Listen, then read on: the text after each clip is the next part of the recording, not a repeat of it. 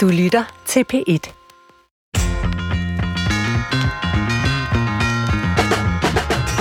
Bortset fra Argentina er Danmark angiveligt det land i verden, der har flest psykologer per indbygger. Psykologistudierne er blandt de mest populære på universiteterne herhjemme, og mange, ikke mindst blandt de unge, går selv til psykolog. Vi ser også psykologien stikke næsen frem i andre fag, hvor eksempelvis moderne lærere ofte agerer psykologisk over for eleverne, og moderne ledere agerer som psykologer over for deres ansatte. Det er næsten som om, at psykologien er blevet en religion eller livsanskuelse for det moderne menneske. Det har vi ofte været inde på her i psykologiprogrammet Brinkmanns Brix. Så i dag lægger vi simpelthen psykologien selv på Brixen i form af Dansk Psykologforening. For de må da vide, hvad der foregår. Velkommen til. Ja, vi har jo mange gange i programmets historie givet psykologerne skylden for det ene og det andet. Det er måske lidt hårdt sagt, men vi har i hvert fald været kritiske en gang imellem over for psykologien, selvom jeg selv er psykolog, og vi er et psykologiprogram. Og så er det jo rimeligt, at vi giver Psykologforeningens øh, forkvinde, det er Seidenfarten, muligheden for at forklare, hvorfor og hvordan psykologer har en berettelse, berettigelse i dag. Men øh, til retlægger, Christoffer Heide Højer, det er vel øh, god journalistisk skik, at man hører modparten, så øh, hvordan turnerer vi lige den? Jamen, nu, jeg, du, jeg lægger mærke til, at du siger, at vi har Ja. været kritiske. Det er jo dig. Hvad er det, du har imod psykologer, Svend? Nå, men jeg taler jo på programmets vegne, som det kollektive vi. Øh, jeg har selvfølgelig ikke noget imod psykologer, og jeg har selvfølgelig ikke noget imod psykologien. Så vil jeg have noget imod øh, mig selv. Ja, det har jeg så måske også fra tid til anden. Men øh, jeg, jeg er jo psykolog, og jeg forsker i psykologi, og jeg synes, at det er det mest øh, vidunderlige og spændende emne i hele verden. Hvordan mennesker tænker og føler og handler og lærer og udvikler sig. Og alt det der. Øh, men det, jeg er kritisk overfor, det er øh, den her øh, hvad kan man sige, udbredelse af psykologien til alt muligt, der måske tidligere fungerede på andre måder. Og det er kan jeg så kalde med, med et teknisk ord psykologisering. Altså at man glemmer, at der findes en hel masse sociale, politiske processer, der ikke kan reduceres til psykologi. Der findes moralske processer, der ikke kan reduceres til psykologi. Der findes æstetiske, juridiske, alle mulige måder, man kan forstå mennesker på, som ikke kun er psykologiske. Og der har min øh, tilgang lidt været den, eller min analyse, at vi kommer til at øh, filtrere stort set hele vores forståelse af mennesket gennem øh, psykologien. Og i og med, at psykologien i høj grad har været en videnskab om individet, så ris- risikerer vi, at vi ja, reducerer alting til en form for individperspektiv. Altså kommer til at bidrage til en individualisering. Det er som, sådan i meget som korte er træk. negativ. Hvorfor? Altså individualisering er jo ikke, øh, jo siger jeg, det er ikke i mine øjne øh, negativt som sådan. Altså det er jo godt, at vi er individer, og vi har vores øh, liv og har lov til at træffe beslutninger og, og tage ansvar og sådan noget. Men når man glemmer, at man kun kan være et individ i den udstrækning, man er forbundet til andre, øh, ja, så bliver individualiseringen til en slags atomisering eller en atomisme, ikke? hvor individet bliver sådan et øh, atom, og øh, det er selvfølgelig, altså alle psykologer ved jo, at relationer er vigtige, og vi er forbundne væsener, men det er alligevel lidt som om, at når der så skal øh, behandling til, interventioner til og hjælp til, så arbejder man med det, der er inde i hovedet på den enkelte. Mm. Altså inde i atomet Hvad skulle man ellers gøre? ja, så skulle man arbejde med det, individet er en del af. Vores fællesskaber, vores institutioner, vores kultur, vores samfund. Og øh, selvfølgelig er der mange psykologer, der har blik for det også. Øh, der findes direkte noget, der hedder community-psykologi, for eksempel, altså en fællesskabsorienteret psykologi. Der findes social psykologi, som er noget af det, jeg selv underviser i på universitetet. Øh, men, men, men jeg tror, at hvis man kan tale om sådan en, en kernepsykologi, øh, måske endda en psykologisk livsanskuelse, så er den desværre blevet ret individualiseret. Altså det gælder om at ændre sine individuelle tankemønstre. Det gælder om at regulere sine individuelle følelser. Det gælder om at tilegne sig et bestemt mindset øh, og så videre. Vi har rigtig mange ord og begreber for det, der angår individet i abstraktion fra det, individet er en del af. Nu har du aldrig været praktiserende psykolog, og du har aldrig været til psykolog. Ved du overhovedet, hvad det er, du taler om? Den her praksis, som det jo også er. Ja, altså, det mener jeg jo sådan set, jeg gør. Altså, jeg har ikke i mit sådan, øh, voksne liv været til psykolog, fordi jeg har haft problemer af den ene eller den anden slags. Det vil jeg nu ikke øh, holde mig tilbage fra, hvis jeg synes, jeg havde brug for det. Øhm, men, men jeg har da øh, ligesom været igennem uddannelsen, og har i den forstand øh, prøvet det, og jeg har lavet faktisk en hel del forskning i, hvordan psykologien præger vores samfund. Det jeg før kaldte øh, psykologisering. Altså psykologisering af socialt arbejde, af pædagogik, af ledelse og arbejdsliv og øh, en række livsområder, øh, hvor jeg går til det lidt som en øh, etnograf, der studerer en, øh, ofte i etnografiens tilfælde, fremmed kultur. Her studerer jeg så vores egen kultur, med prøver at have det her blik for, at psykologien altså øh, præger os. Øh, psykologien er jo ikke bare en videnskab, der er på afstand af det samfund, den øh, virker i. Den virker netop inde i samfundet og er med til at fortælle os noget om, hvordan vi skal tænke om os selv, hvordan vi skal opdrage vores børn, hvordan vi skal forholde os til vores kærester og ægtefæller øh, og vores liv i det hele taget. Vi lavede jo et program for nogle måneder siden, der hed Psykologernes øh, Hemmelige Konspiration, ja. eller Psykologerne kommer, eller det kan jeg faktisk ikke helt huske titlen. Men i hvert fald var en af pointerne der, at øh, der er kommet rigtig mange psykologer til. Der kommer flere og flere. Hvad skal vi med den, hvis det stod til dig? Fordi de er jo derude, og de er mange af medlemmer af Psykologforeningen, som vi skal høre fra lige om lidt. Jamen, vi skal i hvert fald passe på med, at for at citere en gammel øh, psykoanalytiker, der er vi helt tilbage for, altså fra for 100 år siden, som anklagede psykologien for at være medskaber af de problemer, den sig selv bagefter forsøgte at løse. Mm. Og i øh, moderne tid har en øh, dansk professor i psykologi, Carsten René Jørgensen, øh, som vi også skal have på Brixen på et tidspunkt. Når han, tager, øh, når han, når han endelig gider at svare, det er bare lige til dig, Carsten. Du må godt lige du lytter med derude.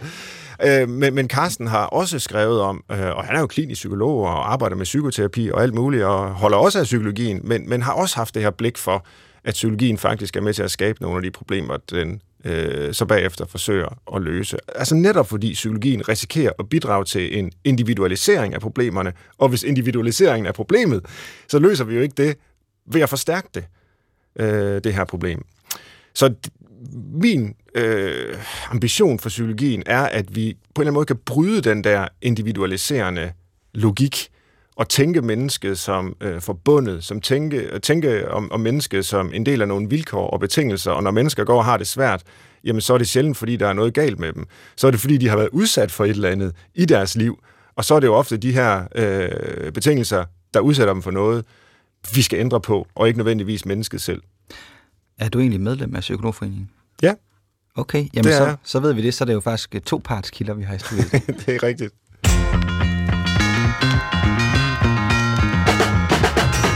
Velkommen til Brinkmanns Brix på P1, hvor jeg i dag har øh, næsten en hel time i selskab med øh, psykolog og forkvinde for Psykologforeningen, Det er Seidenfarten. Velkommen til, er. Tak skal du have. Og du er sådan set vikarierende øh, person for Psykologforeningen, fordi øh, Eva Sækker Mathiasen, som mange måske øh, kender til, øh, har overlov.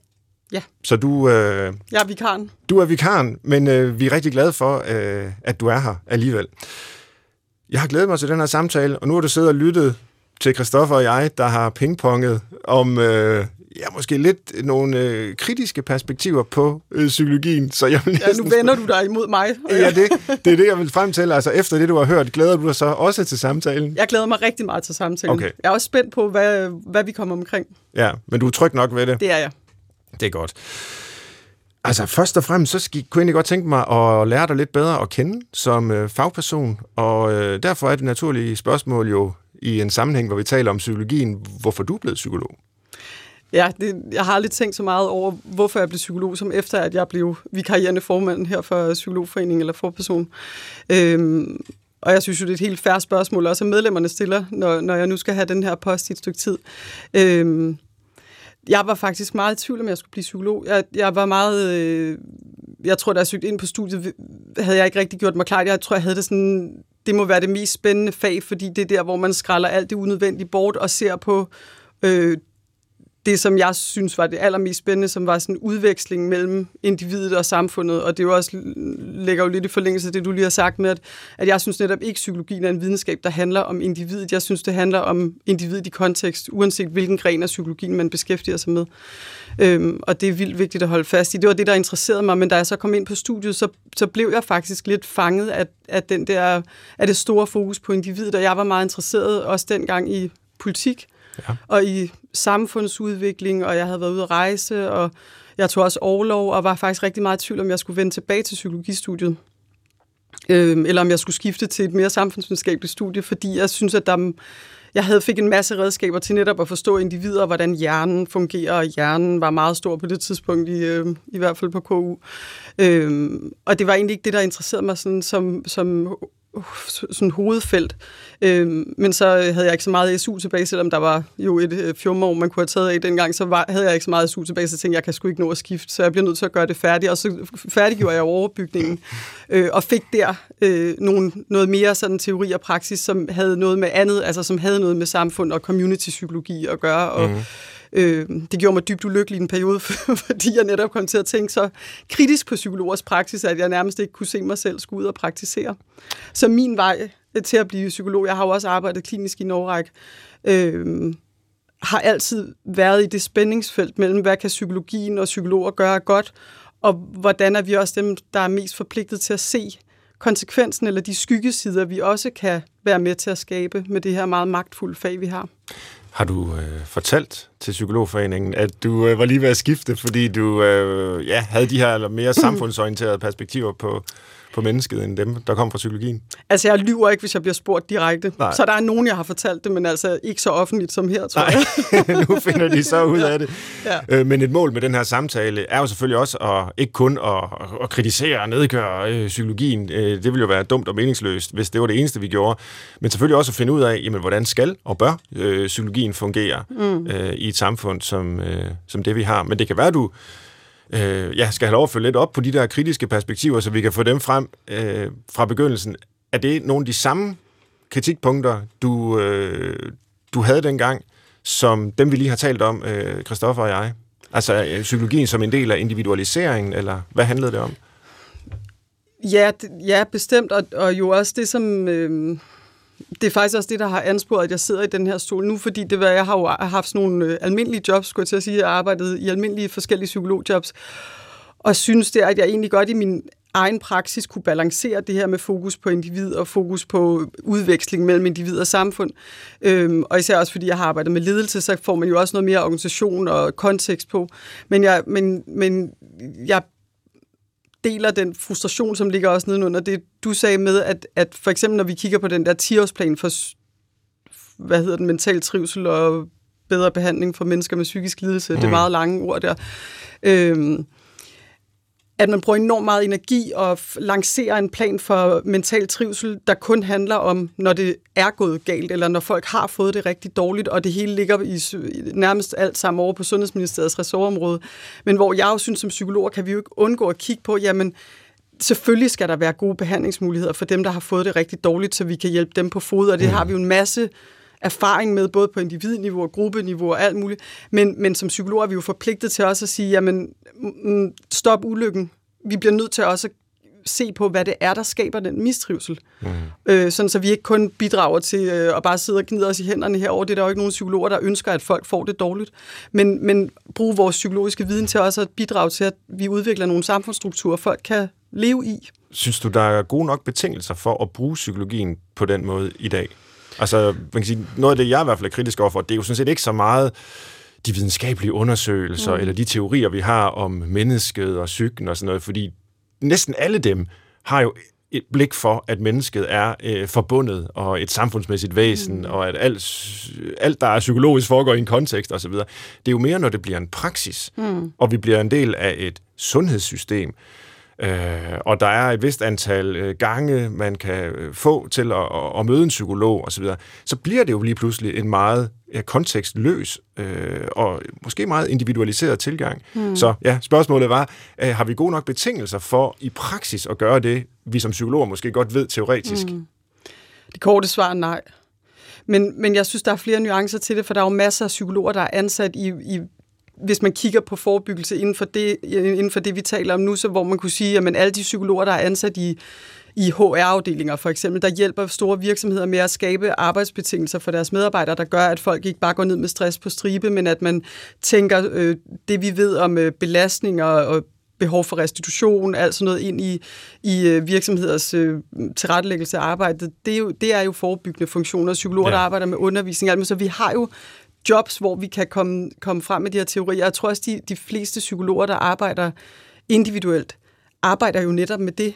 Når, da jeg mm. arbejdede klinisk, det det er jo det, man laver. Selvfølgelig er der nogle eksempler på meget manualiserede programmer, hvor man... Øh, hvor der ikke er så meget øh, frit slag for psykologen, men det, man laver i terapi, uanset hvilken retning man laver, det er jo at hjælpe individet med at blive opmærksom på, hvad er det egentlig for nogle betingelser, der er for dit liv? Det kan være, at din hjerne fungerer på en særlig måde, det kan være, at din familie fungerer på en særlig måde, det kan være, den kontekst, du er en del af, er særlig, og hvordan kan du navigere i det, eller få det bedste ud af det, så at sige, sådan, så du kan holde dit liv ud, eller måske endda trives i dit liv.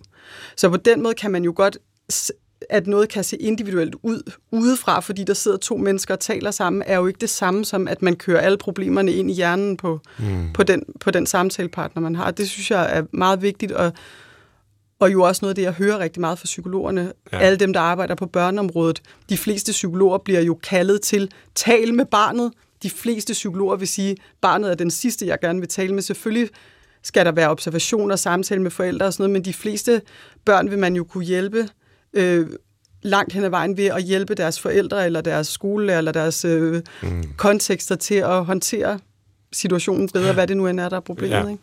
Jo, og der er måske også en pointe i, hvis jeg skal være kritisk over for min egen kritik, mm. så at sige, at øh, det kan da godt være, at rigtig mange øh, psykiske problemer handler om de øh, vilkår, folk lever under.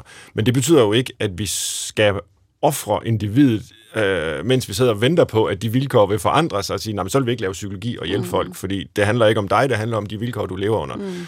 Jo, jo, det kan godt være i teorien, men i praksis har man jo også pligt til øh, og det er jo vores professionsopgave, mm. at række ud til det lidende menneske, ja. hvis vi har nogle redskaber, der kan øh, gøre livet tåleligt for personen. Og forpint, forpintheden ja. opleves mm. jo fra et første perspektiv, eller første persons perspektiv, ikke? Helt sikkert. Og det er jo det, der kan være, der er jo nogen, der har sagt det her med, at det er jo sådan et ulykkeligt paradoks, at det, det der virker allermest attraktivt på individniveau, altså at få hjælp, når man, har, når man lider, det er på en måde det mindst attraktive på samfundsniveau, fordi mm. det har så store konsekvenser også med ja, diagnosesamfund, alle de ting, du også selv har interesseret dig for. Og det synes jeg egentlig, det er jo en meget god måde at tænke det på, at det, det der føles rigtigt for den enkelte, er ikke nødvendigvis det, vi ønsker for samfundet. Men hvordan løser man det, uden, som du siger, at ofre individet på, ja. på det alder, ikke? Bare lige for at gøre din egen øh, ja, tilgang til psykologien øh, færdig rundt den af, så øh, nævnte du øh, før, at du har arbejdet øh, med, med klinisk psykologi. Mm. Øh, altså i hvilken sammenhæng har du det? Jeg er hårdt ja. tvunget til at starte med, vil jeg sige, fordi jeg, jeg drejede jo blandt andet de her grunde min egen uddannelse på den måde, at jeg ikke... Altså, vi har jo en del klinisk psykologi som obligatorisk på studiet, ja. men jeg, jeg tog ikke noget ud over, hvad jeg skulle. Øhm, så jeg kom ud fra Københavns Universitet med en overbygning bestående af social udviklings- og integrationspsykologi og arbejdsorganisationspsykologi. Altså alt, hvad der havde fokus på, altså havde sit primære objekt som, som organisation og kontekst og community. Ja. Det var meget flippet noget af det, men altså øh, spændende. Og så skulle jeg jo have et job, og jeg havde været ude at rejse på det tidspunkt. Jeg havde boet i Serbien i et år, øhm, og arbejdet for Dansk Flygtningehjælp blandt andet. Og så kom jeg tilbage og fandt ud af, at der faktisk var noget, der hed et asylsystem i Danmark. Det vidste jeg ikke på det. Jeg tænkte, flygtningelejre har vi det. Men det fandt jeg så ud af, at vi havde, og var så heldig at få praktik op i Sandholm. Mm-hmm. Øhm, og så blev jeg ansat bagefter i Dansk Røde Kors i asylafdelingen og arbejdede der som psykolog i seks år. Og der var øh, kontraktforhandling med min daværende chef. Han sagde, den måde, vi tjener penge på, det er ved samtaler. Men hvis du kan tjene din egen løn ind ved at have, nu kan jeg ikke huske, hvor mange samtaler det var, jeg skulle have om ugen, så kan du lave det der, du gerne vil, gruppebaseret noget, øh, de andre timer. Hmm. Meget kort fortalt. Ja. Øh, og det var jeg meget taknemmelig for, men der blev jeg jo nødt til så også at tage en terapeutisk efteruddannelse for at prøve at forstå, øh, øh, hvordan man så arbejder med psykologien. Jeg havde jo en hel masse teoretisk viden om alt muligt, men ingen arme at bevæge mig med ud, og ingen idé om, hvordan jeg egentlig skulle oversætte den der psykologiske viden ud. Øhm, og det var chokerende at skulle lave den der oversættelse af alt, hvad det, jeg synes, jeg var så klog med. Og når jeg så mødte de mennesker, der var så forpinte og havde brug for hjælp, så kunne jeg jo godt se, at, at den der lyst til kun at agere på gruppeniveau, eller ændre asylsystemet, eller verdenssamfundet for så vidt, der skab, var med til at skabe lidelsen for de her mennesker, det kunne de jo ikke vente på. Nej, præcis. Så der blev det jo sådan en arrogance, hvis jeg havde holdt fast i det. Så der ja. blev jeg nødt til at underkaste mig lidt noget af det her, og så, sådan følte jeg det faktisk, at gå, gå på kompromis med de ting, jeg egentlig teoretisk troede på, og sætte mig ind i terapilokalet og komme i gang. Ja, Og det er jo netop, som du er inde på, et eksempel på nogle vilkår, der ikke lige kunne ændres. Altså, ja. de her mennesker sidder faktisk i et asylcenter. Vi kan ikke lige stoppe den krig eller den konflikt, der gør, at de er der i første omgang, ja. og kan heller ikke lige lave hele det her system om, vel? Altså, men, men vi kan måske godt hjælpe dem lidt ja. gennem psykologien. Ja. Lad os prøve at gå videre og tale lidt om... Øh, ja, den psykiske mistrivsel i mm. øh, samfundet, som er noget, der optager mange lyttere, ved vi, fra de mails, vi får, og jo også optager os selv her i programmet. Altså det helt store spørgsmål er jo, og nu kan jeg prøve at slynge det ud, og det er nok umuligt at svare øh, sådan klart og entydigt på, men øh, for at få gang i diskussionen om det, altså hvorfor i alverden er psykisk mistrivsel blevet så almindelig i et land, som Danmark, som er rigt, som objektivt set er trygt og velfungerende. Vi har en velfærdsstat, altså hvor vil man hellere leve øh, som øh, menneske? Ikke? Altså, det er svært mm. at pege på andre lande, der sige, der øh, går det meget bedre, eller de har meget bedre øh, systemer. Altså, vi har virkelig objektivt set øh, gode forhold i Danmark. Og alligevel eksploderer øh, stressniveauerne. Det ser vi gang på gang i den nationale sundhedsprofil, som også lige er kommet her i år. Øh, og, og, og altså, symptomer på angst og depression stiger. Flere og flere får deciderede øh, psykiske diagnoser. Hvorfor? Det er jo det store spørgsmål, mm. ikke? Har, har du bud på det? Altså, det korte svar er, vi ved det jo ikke. Nej. Vi ved det ikke. Jeg, ja, selvfølgelig øh, har jeg, gør jeg mig jo nogle tanker, ligesom øh, lige om lidt, så siger jeg, hvad synes du selv? Jeg er jo psykolog. så, det. så, men, øh, øh, jamen, jeg tror faktisk, at en del af svaret ligger lige præcis i din optakt der er en medalje, der glinser meget flot og skinner, øh, når solen rammer den, omkring alle de ting, vi har gjort i vores samfund, for at mm, egentlig kunne levere et godt samfund til vores børn. Mm. Et økonomisk bæredygtigt samfund. Et samfund, hvor uddannelsessystemet er fuldstændig strømlignet. Et samfund, hvor øh, der næsten ungdomskriminaliteten er faldet øh, næsten eksponentielt de sidste 15 år.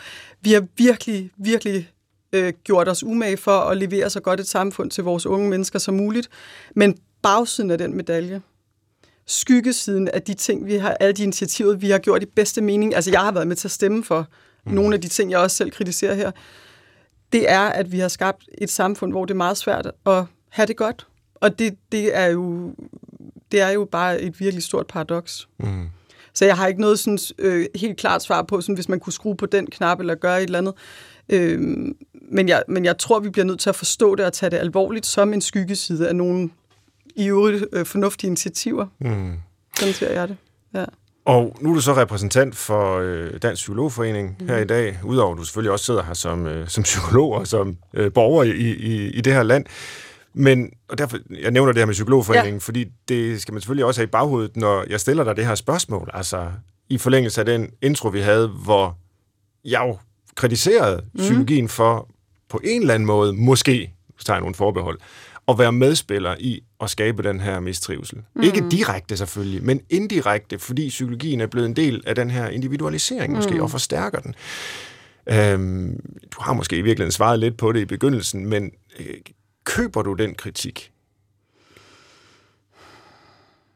Mm, nej, ikke så, ikke så direkte. Jeg, jeg, jeg køber den på den måde. Jeg synes, det er psykologien er et meget... Øh, kan være et meget retningssættende, meget overbevisende fag, fordi øh, vi har så mange gode argumenter for hvad som helst, øh, øh, fordi, der, fordi vi har undersøgt en masse ting gennem mange år, og de fleste psykologer er meget øh, snaksalige og øh, diskussionsløsende og sådan noget, så vi kan ja. også hurtigt blive sådan nogen, der har svar på, på red hånd, men, men, men nej, jeg, altså jeg kan godt se, hvad du mener med, at, at den der individualisering selvfølgelig kan, være, kan gå i samspil med, at psykologien udbreder sig.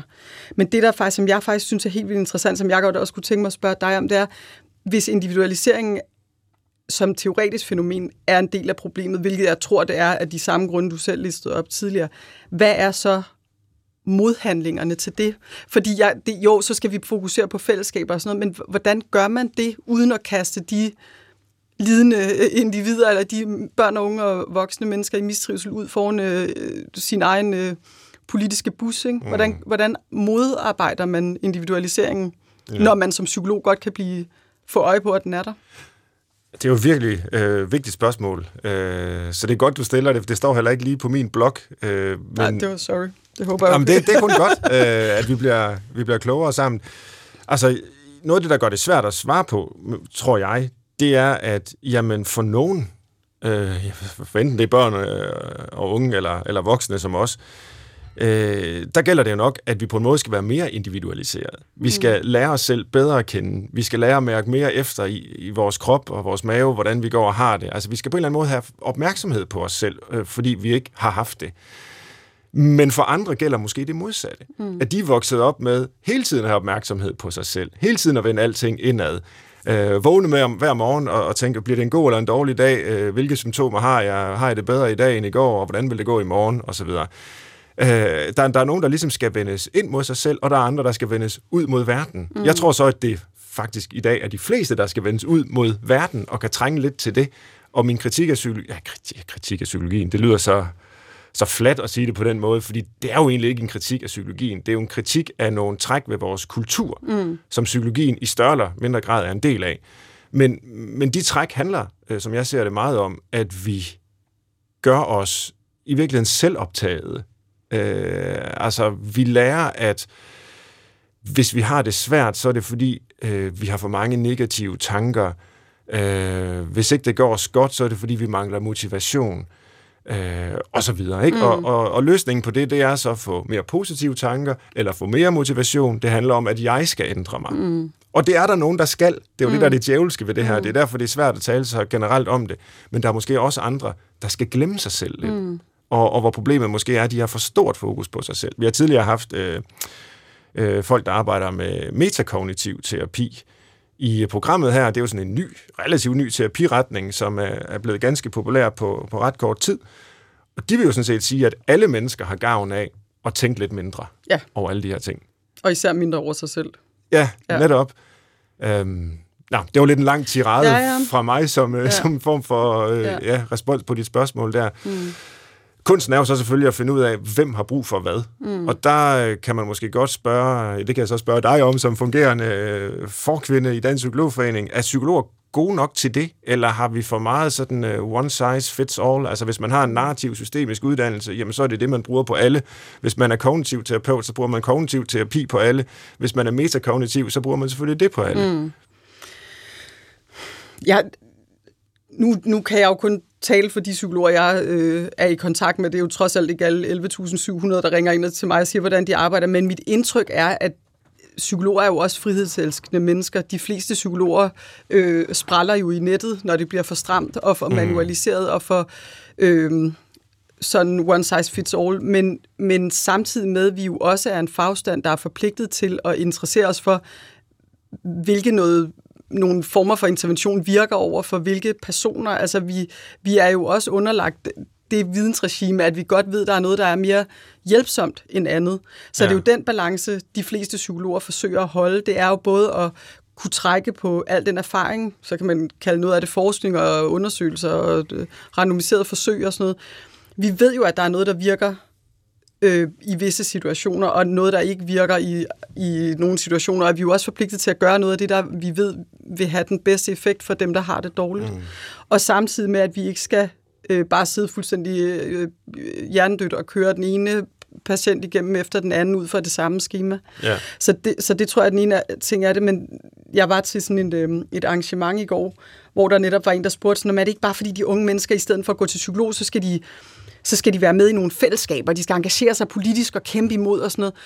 Og, og det er der, hvor jeg tænker, at nogle af de reformer, vi har gennemført, blandt andet uddannelsessystemet, de har gjort de unge menneskers dagligdag så skemalagt, så struktureret, at det er hurtigere, hvis man skal se det sådan, at, at gå til psykolog, end det vil. De har ikke tid til at være, at være en del af de fællesskaber, mm. som jeg også tror vil være hjælpsomme som forebyggelse ja. øh, af nogle af de der meget svære symptomer øh, som nogle af dem jo desværre udvikler. Så, jeg, så, så ja, det blev lidt rodet. Nej, jeg forstod det udmærket, øh, tror jeg da i hvert fald. Ja. Og, men, men bliver også lidt mismodig over det, fordi mm. du siger jo sådan set, at jamen, det er hurtigere og mere effektivt at gå til psykolog, når, de, når der er de her problemer. Men egentlig burde mm. det måske være noget andet, der skulle til. Altså, som den her person, du, du hørte fra øh, sagde det. Altså, det handler om at engagere sig i nogle fællesskaber. Mm. Øh, hvad ved jeg? Det kan også være politisk mm. og være kritisk over for samfundet og sådan nogle ting. Altså, måske er det bedre for folk, mm. men det er for bøvlet og besværligt og for langsomt.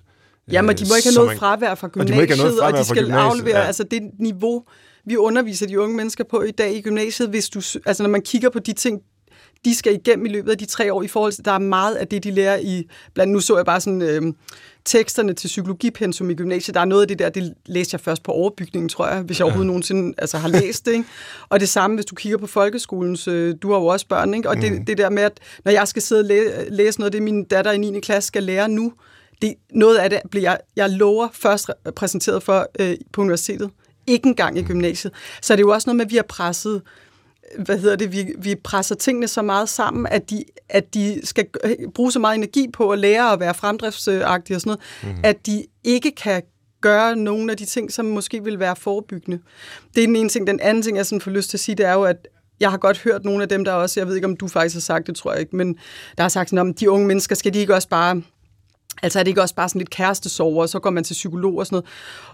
Og det er i hvert fald noget af det, jeg hører fra psykologerne derude, især nogle af dem, der har arbejdet i mange år som psykologer, øh, og har arbejdet mange år med unge mennesker, de siger, det er forfærdeligt, den måde, de har det på. Mm. Og man skal jo, for at komme ind i den der, altså for at få gratis behandling gennem egen læge, man skal jo have angst og depression. Det er jo ikke bare sådan, fordi man ikke er lidt i tvivl om et eller andet eksistentielt eller sådan noget. Nej. Og psykologerne rapporterer altså en kvalitativ side af de her mistrivselstal, som jeg faktisk er helt vildt chokeret over. Ja.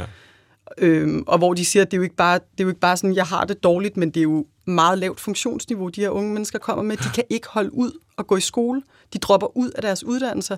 De kan ikke holde ud og gå på arbejde, fordi de har det så dårligt.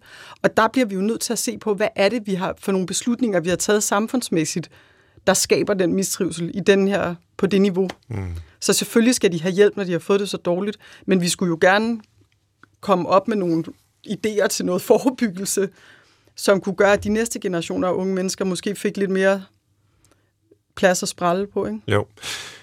Hvad vil du egentlig sige, at psykologer specifikt kan, som for eksempel læger, psykiater ikke kan, eller øh, socialrådgivere, folk, der arbejder med socialt arbejde, øh, pædagoger, socialpædagoger, eller måske terapeuter, som har en, øh, en, en uddannelse, men altså ikke er uddannet i psykologi fra universitetet. Er der noget særligt, psykologer specifikt kan? Ja. og jeg synes, der er mange ting, som psykologer kan, men jeg synes, det er rigtig vigtigt at sige, at der, hvor psykologien er bedst, det er jo, når den bliver sat i spil med andre fagtraditioner. Jeg har altid selv synes, at de allermest givetige samarbejder, jeg har haft med andre, det har været andre, andre fagpersoner med andre fag. Øh, jeg synes selvfølgelig, selvfølgelig kan psykologer noget helt særligt. Altså den uddannelse, vi har, hvor vi netop både forstår individet nærmest helt ind på måske ikke selv i niveau, men i hvert fald også har en, en viden om sådan neuropsykologisk, hvordan fungerer hjernen egentlig, og hvordan bliver hjernen påvirket af resten af kroppen og alt det her, helt op til, hvordan udveksler individer samfund eller individer kultur mellem hinanden og sådan noget. Øh, det blik giver os jo en fordel i, at vi kan se løsningsmuligheder mm rimelig bredt, vil jeg sige. Ikke? At vi både kan se de løsningsmuligheder eller interventioner, der knytter sig til individet, men også til kontekst og struktur og samfund. Øhm, så, så jeg synes, at, at psykologer er godt klædt på, og også især hvis de husker den kritiske tænkning, som jeg faktisk også oplever fylder rigtig meget hos psykologerne, det der kritiske blik på, ikke bare at tage sådan en lille bitte brik ja ud, nu forstår vi, hvordan tanker og krop og ja, adfærd og følelser hænger sammen, og så ser vi det isoleret fra alt muligt andet. Det synes jeg faktisk, de færreste psykologer gør, fordi de ved godt, at der ligger nogle kæmpe teorikomplekser udenom, ja. som de også skal have i baghovedet. Ja. Så det er jo mere nogle gange, når psykologien bliver skilt ad, synes jeg, at nogle af de der faremomenter, som du også beskriver, opstår. Men der, der øh. synes jeg faktisk, jeg kan se lidt, øh, og det kan du så bare modsige og være ja, ja. uenig i, hvis du er det, men altså, at, at vi som øh, stand faktisk i stigende grad lægger os op af sådan en, øh, nu udskiller vi lige noget helt specifikt, altså hvor psykologien i stigende grad er blevet sådan en del af, af sundhedsvidenskaberne. Mm. Prøver at blive sådan lidt en mini-lægevidenskab, bare om sindet i stedet for om kroppen. Altså, psykologer øh, er jo også en del af den her øh, diagnosekultur, hvor vi tæller symptomer og diagnostiserer og har bestemte behandlingsforløb lige præcis målrettet mod øh, de her sæt af symptomer. Mm. Øhm, og Ja, man kan sige, altså, der er en, en gammel øh, psykologihistoriker, han er død nu, øh, han var også andet, men Donald Polkinghorn, som skrev om, og det gjorde indtryk på mig, at i psykologiens barndom, der skulle videnskaben og professionen ligesom vælge side. Der var to veje at gå. Der var en side, hvor den kunne være blevet pædagogisk, arbejde med opbygning af menneskelige fællesskaber, øh, tilrettelægge betingelser for gunstig menneskelig udvikling. Og så var der en retning, som var sundhedsfaglig, hvor den kunne se på mennesket, øh, ligesom lægerne gør, øh, justere de ting, der ikke fungerer i, øh, i psyken, mm. og øh, ja, altså arbejde lægevidenskabeligt med, med, med psykoterapi og sådan noget. Mm. Og den valgte den sidste vej. Mm. Det er jeg ikke enig i. siger Donald Polkinghorn. Nej. Jeg, jeg er faktisk, jeg Selvfølgelig er der forskellige praksiser. Hvis man kigger mm. på de uddannelsessteder, vi har i Danmark, er der også lidt forskellige vægtning af det, men jeg, sådan som jeg ser den moderne psykologi, så mener jeg da netop, at den går på to ben, og at det er det, der gør det så interessant at være psykolog, at man godt kan træde over i, i nu ved jeg ikke, om jeg vil kalde det en lægevidenskabelig, men den der mere naturvidenskabeligt inspirerede, sådan positivistisk ja. videnskabstradition, hvor man kan sige, når man, hvis A, B og C er til stede, så er der en vis sandsynlighed for, at D, E og F også kan ske, med mindre vi gør et eller andet. Ikke? Mm. Eller hvis vi gør det her, så kan der ske noget andet. Altså den der mønstergenkendelse, som jeg kalder det, som psykolog er ret stærke i, både på, på sådan diagnostisk, men jo også, det er jo det, vi træner rigtig meget. Hvad er sandsynligheden for, hvis et barn har det på en eller anden bestemt måde, præsenterer en eller anden bestemt adfærd, eller forældrene reagerer på et eller andet, hvad er sandsynligheden så for, at svaret skal findes ind i hovedet på barnet, hjemme i familien, i skoleklassen, et eller andet. Det er jo den der mønstergenkendelse, vi arbejder med. Og samtidig har blik for, hvordan opbygger man sunde miljøer, som mennesker egentlig kan trives i, uden at skulle ind og snakke med en psykolog. Mm.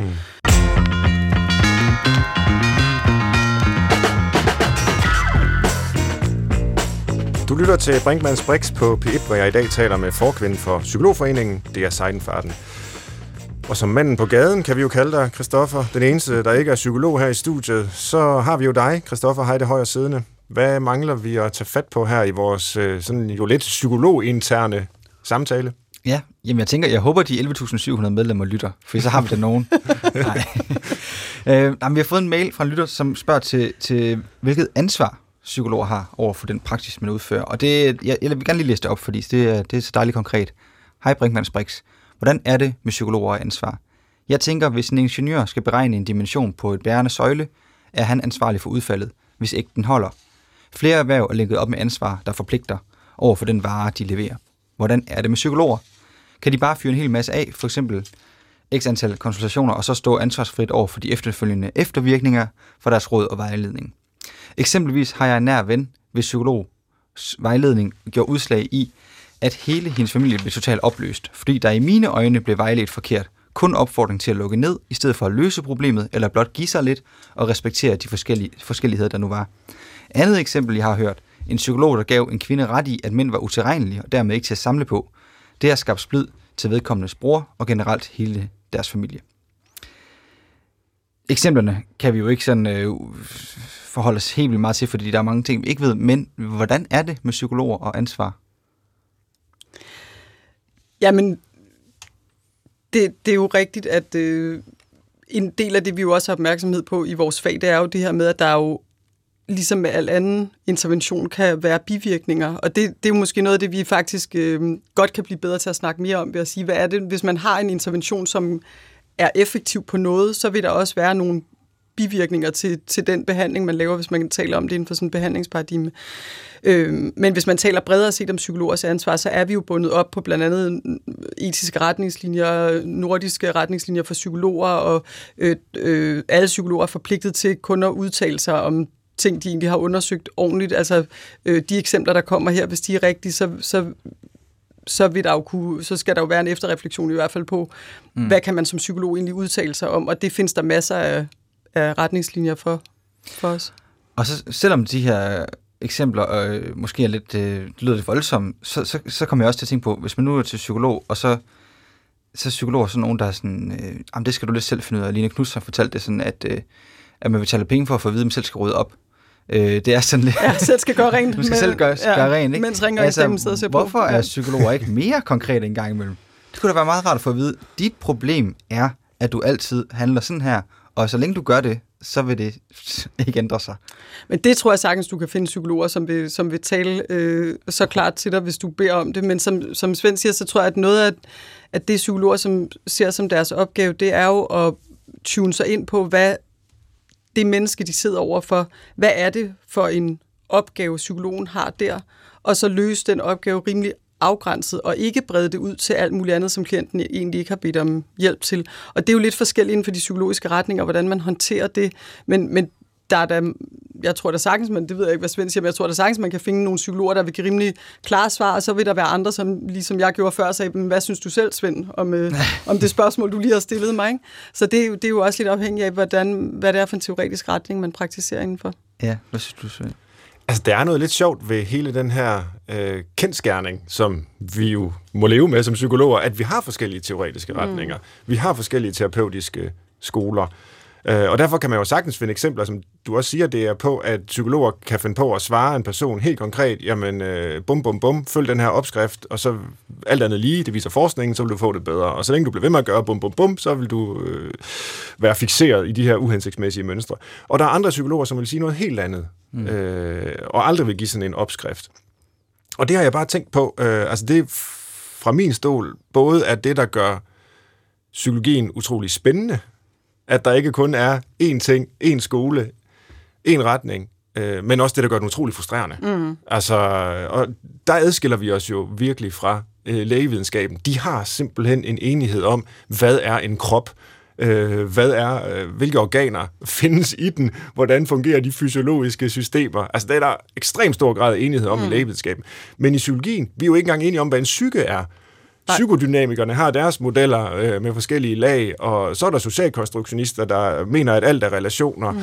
Øh, og der er adfærdsterapeuter, der mener, at det hele er adfærd, og der er nogen, og så videre, ikke? Altså, så er der neuropsykologer. Der er også skrevet øh, guidebøger i, hvordan du vælger en god psykolog. Ja, det er det, ikke? Altså, ja, øh, men, men, men det ja. er bare, altså, er det egentlig et særskilt problem? Øh, det er, at vi har med en øh, videnskab at gøre, som har et samfundsmæssigt ansvar, og som også får tilført offentlige midler, øh, der skal, hvor vi skal hjælpe folk, mm. men vi ikke engang kan finde ud af at blive enige om, hvad vores videnskab handler om. Mm. Altså, jeg var jo jeg var inde på universitetet i forgårs og overhørte der en lille samtale om, hvad der er samfund. ja, det er, det er lige så svært. Altså, så, så jeg vil sige, vi er nok ikke, vi er nok ikke den eneste profession, Nej. hvor man kan sige, at øh, der er jo også en del uh, djøffer, der måske så går på arbejde hver dag, uden at kunne uh, blive enige om en definition af samfundet. Så, så man kan sige, at den inden for samfundsvidenskaberne, inden for samfundsvidenskaberne er der jo en større tradition for netop at have samme eksisterende teorier, som man så er forpligtet til at kunne bevæge sig rundt i og kunne vurdere, hvornår er det, hvornår er det nødvendigt at trække på et teorikompleks, hvornår skal man stille sig over et andet. Og jeg, øh, dannelsen i at blive psykolog, eller den proces, når man bliver psykolog, synes jeg, der var med blod, sved og tårer. Af den grund, jeg sad klar på første række, og så kommer der en underviser ind og siger, nu skal jeg fortælle jer om personligheden, og jeg skrev ned, og jeg skrev ned, og så mødte jeg op næste dag, så kommer der en ny forelæser ind og siger, nu skal jeg fortælle jer om personligheden. Alt det, I hørte i går, det, det er forkert. Der er ikke nogen personlighed eller noget. Og så, ja. så sidder man jo der som studerende og tænker, jamen hvor skal det her dog ende? Jeg har kun været her i to dage, og allerede nu er der to helt modstridende teorier om, hvad mennesket er, og hvordan ja. Øh, ja, noget, der hedder personlighed, eller findes det ikke, eller sådan, ikke? Så, så det, er jo, det er jo rigtig god hjernegymnastik, men selvfølgelig er det også, gør det det svært at praktisere, det er klart. Jeg kan huske, da jeg var studerende på kandidatuddannelsen, der havde jeg sådan en lille øh, sidejob, eller studenterjob, med at undervise lægestuderende, mm. som havde et psykologi- og kommunikationsfag, tror jeg, det hed dengang. Og øh, de, de var jo simpelthen... Øh, altså idealtypiske lægestuderende sad med bloggen, ja, nogle af dem havde nok også computer dengang trods alt, og noterede ned, hvad jeg sagde, med henblik på at reproducere det til eksamen. Og de regnede med, at nu kom der simpelthen viden, som var viden på samme måde som deres viden om hormonsystemet, eller et eller andet, de havde hørt om øh, fra nogle læger. Og, og, og de reagerede jo altså meget kraftigt på, at jeg netop måtte sige, jamen, der er den her teori, og der er den her teori, og, der er den, og, de, og de kan ikke forenes, de her teorier. De er simpelthen grundlæggende uenige om, øh, ikke bare, hvad vi skal gøre, men også, hvad det psykiske er. Mm. Altså, så det socialiserer jo psykologer, altså det her forhold, at der er så mange forskellige tilgange og stor uenighed, det socialiserer psykologer til at tænke og handle på en anden måde, tror jeg da. Mm. Håber jeg sådan set mm. også. En læger ja. bliver socialiseret gennem deres uddannelse. Men så må manden på gaden lige både en, en gang til, fordi så, så tænker jeg jo, hvis jeg så skal til psykolog, hvad det gør jeg så faktisk? For nu lavede jeg lige en joke med, at der findes guidebøger, men det kunne da lyde som om, det, det er der en grund til. Fordi jeg ved ikke, hvad narrativ terapi er over for kognitiv terapi, eller mit, nu, lidt måske, fordi man har arbejdet med det her nu med dig, Svend, men altså, det er da ikke noget, der står på side 1 i, øh, i alle bøger, når man øh, tjekker om på, måske har lidt angst, men det kan være svært nok at finde ud af, hvad det er, men hvordan får jeg det så behandlet på et eller andet niveau? Altså, hvad gør man som mulig øh, psykologgående patient? Man lytter til Brinkmanns Brix. Det er klart. Der gennemgår vi det hele. der, vil man, der vil man altid starte. Fra nu af starter Svend, så tager han et program ad gangen til, ja. til det ene og det andet. Men, men altså, det der jo komplicerer det yderligere er jo så, at, at der jo efter det, da jeg læste i starten af nullerne, der var der jo netop nogle meget store opgør mellem kognitiv terapi og narrativ terapi og systemisk, altså nærmest, og psykodynamisk terapi, og det var jo nærmest sådan øh, krigslignende tilstand inde på universitetet. Og så kommer der jo sådan en bevægelse, der, der prøver at, at lave noget forskning på, jamen, hvad er det egentlig, der, hvor meget forskel i behandlingseffekt gør terapiretningen? Og hvad er det så? 7 procent ja, eller 14 procent eller ja. sådan noget, om man vælger den ene eller den anden øh, meget øh, det, forskellig terapiretning. Ja, det resultat, det er jo kendt i, ja. i psykoterapiforskningen ja. som Dodo kendelsen ja. eller Dodo-afgørelsen efter Dodo-fuglen i Alice i Eventyrland, som siger, alle er vinder, alle skal have præmier. Øh, altså næsten uanset hvilken terapeutisk retning vi har med at gøre, så virker den. Mm. Men hvor meget betyder så om, øh, det har vi jo talt om nogle gange også med, det her, med øh, hvad hedder det, connection, eller øh, mm. forbindelsen til den, man så er i behandling. Mm. Ja, altså er det afgørende, at man kan lide den, man er i? Det betyder i hvert fald mere end, end hvilken behandlingsmetode, ja. eller terapeutisk metode, man vælger. Den, så den kan vi give videre. Find en, du faktisk synes om og tror på, kan hjælpe dig. Men lige præcis det her, altså det er jo både en god nyhed, men jo også en potentielt farlig nyhed for psykologstanden. Mm. Og for lige at vende tilbage til det her drilske spørgsmål, hvad er det psykologer kan, som mm. de andre ikke kan? Der kan man sige, at det her udfordrer, at vi kan noget særligt. Fordi hvis man har en rigtig god ja, ven for den sags skyld, Øh, eller hvis man har en god øh, samtalepartner, som har en, øh, en terapeutisk uddannelse, men ikke er uddannet psykolog, eller en dygtig socialrådgiver, man kan betro sig til, eller hvad det nu er, ja, så burde det, vel jo, så burde det jo også virke. Øh, hvis det ikke er den terapeutiske teknik, der er afgørende, men den menneskelige faktor, relationen, mm. øh, tilliden. Øh. Men det er jo faktisk ikke kun det, den der forskning siger, for den Nej. siger jo også, at terapeuten skal vide, hvad vedkommende gør, og skal have en, en, en vel underbygget teori om, hvad det er, vedkommende skal gøre i terapirummet, og hvordan, og hvordan effekten så fremkommer. Og så virker det lige godt. Men ja. det virker jo ikke lige så godt, som hvis jeg bare trækker et eller andet op af hatten og begynder at pendulere, uden at have en, en idé om, hvordan det skal fungere. Nej. Så jeg synes, at, at selvfølgelig har den forskning jo også givet anledning til, at man har kunne spørge måske lidt mere seriøst, end at sammenligne det med et venskab, som er en helt anden type mm. relation. Øh, det er jo sjældent, man går ind til sine venner og siger, du skal hjælpe mig, jeg, vil, jeg har brug for hjælp til lige præcis det her problem. Ikke? Jo. Men det er jo det, hvis man så sammenligner psykologer med andre mennesker, der arbejder terapeutisk, for der er jo andre mennesker, der også uddanner sig i terapi. Og det er jo der, hvor jeg netop vil sige, at der er, har psykologerne en baggrund i det her med udveksling mellem individ og kontekst, der gør, at vi måske vil være mindre tilbøjelige til at dele psykologien op i sådan nogle små kasser og kun tage den ene metode vi har lært, men, men have et bredere repertoire at arbejde på. Jeg er lidt ked af, at jeg tøvede så længe før, da du spurgte, hvad psykologer specifikt kan. Det tænker Nej, jeg ikke er godt i min position. Jeg synes, det var... Men det var, fordi jeg ville svare på så mange ting samtidig. Jeg synes, det var klogt at tøve. Øh, det hedder jo bare at tænke sig op. Ja. Det sætter vi da stor pris på.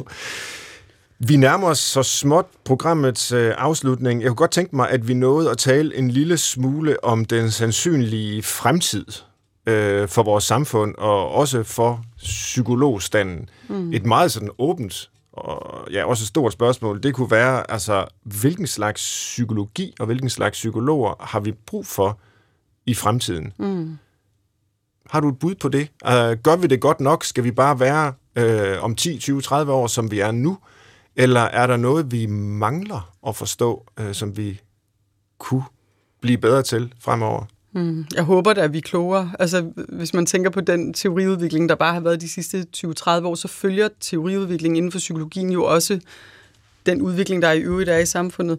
Men jeg tror, at du har ret i, at vi bliver ved med at skulle vælge ikke at træde ned af enten den meget kliniske, naturvidenskabelige, positivistisk orienterede vej, og heller ikke træde helt væk fra den vej, men blive i sådan et både og mm. spændingsfelt mellem de to retninger, uden så at øh, bukserne sprækker, eller hvad man skal sige.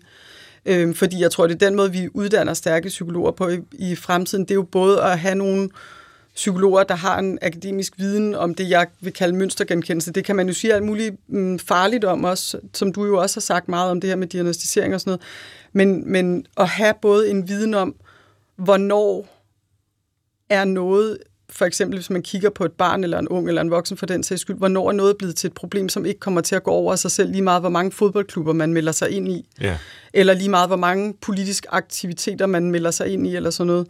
Øh, og hvornår er noget, øh, noget, der godt kan løse sig på, på en anden måde. Det, det skal vi som psykologer, tror jeg, blive ved med at være og kunne have en stemme ind i og hjælpe øh, med, med at have det blik på, på øh, folks problemer. Ikke? Så vi skal fortsætte eller fortsat have blik for kompleksiteten Ja. og kunne arbejde med, med ja, flere forskellige teorier Ja. måske, fordi, fordi livet er kompliceret, Ja. og, og, og psyken er kompliceret. Øhm, nu stiller jeg et spørgsmål, der er endnu større, Ja, og så kan du bare sige, det er, det er for svært. Øh, men men øh, det er et, vi efterhånden stiller hver eneste gang, vi har de her temaer op og vende. Altså, hvis du skulle bygge et samfund op, Mm.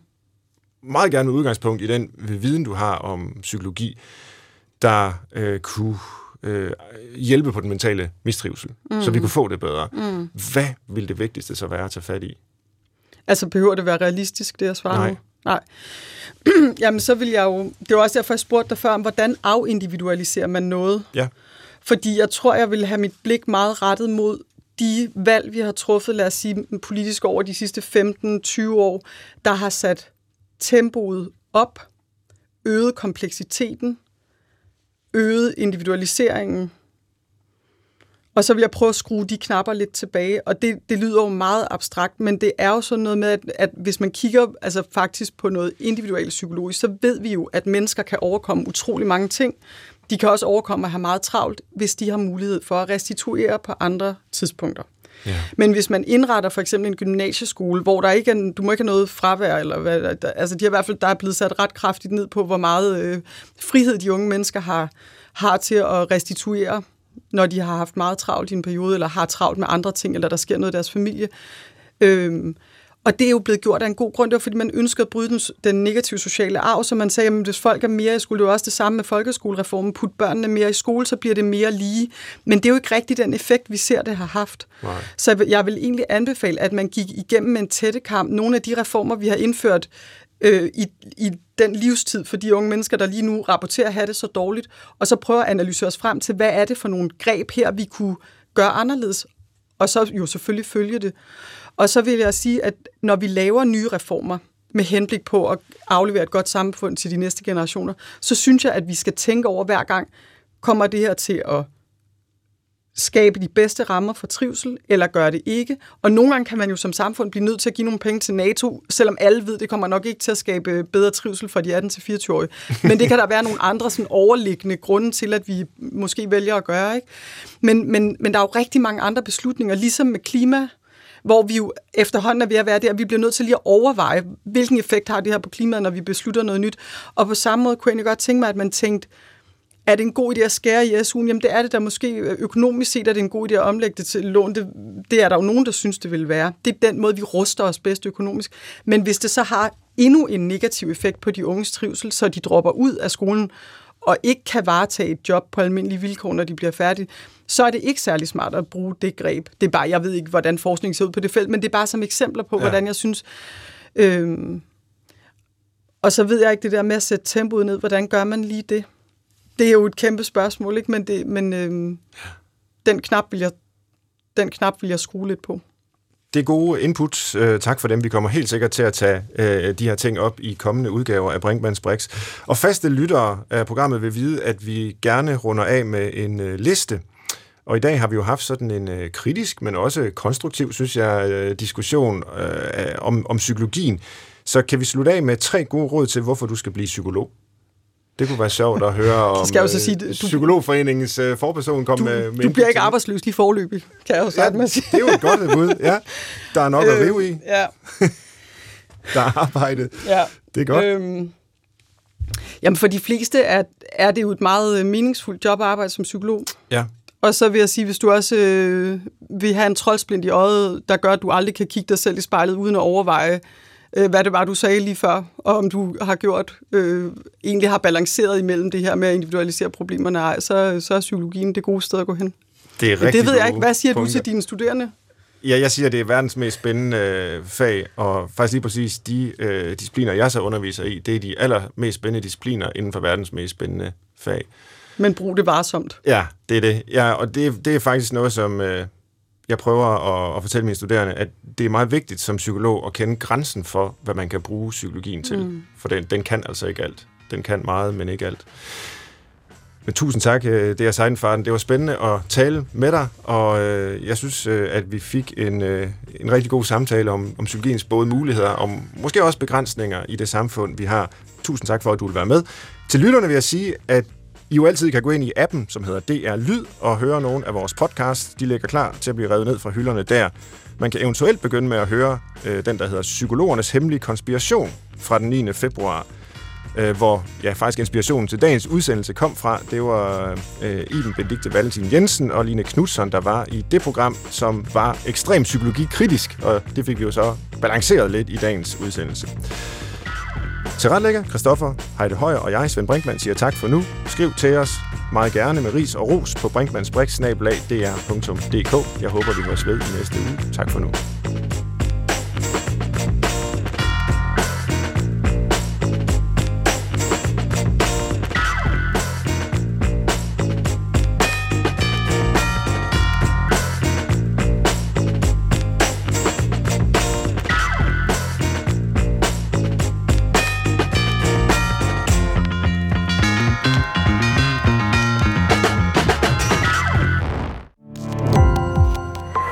Opdagelse i alle DR's podcast og radioprogrammer. I appen DR Lyd.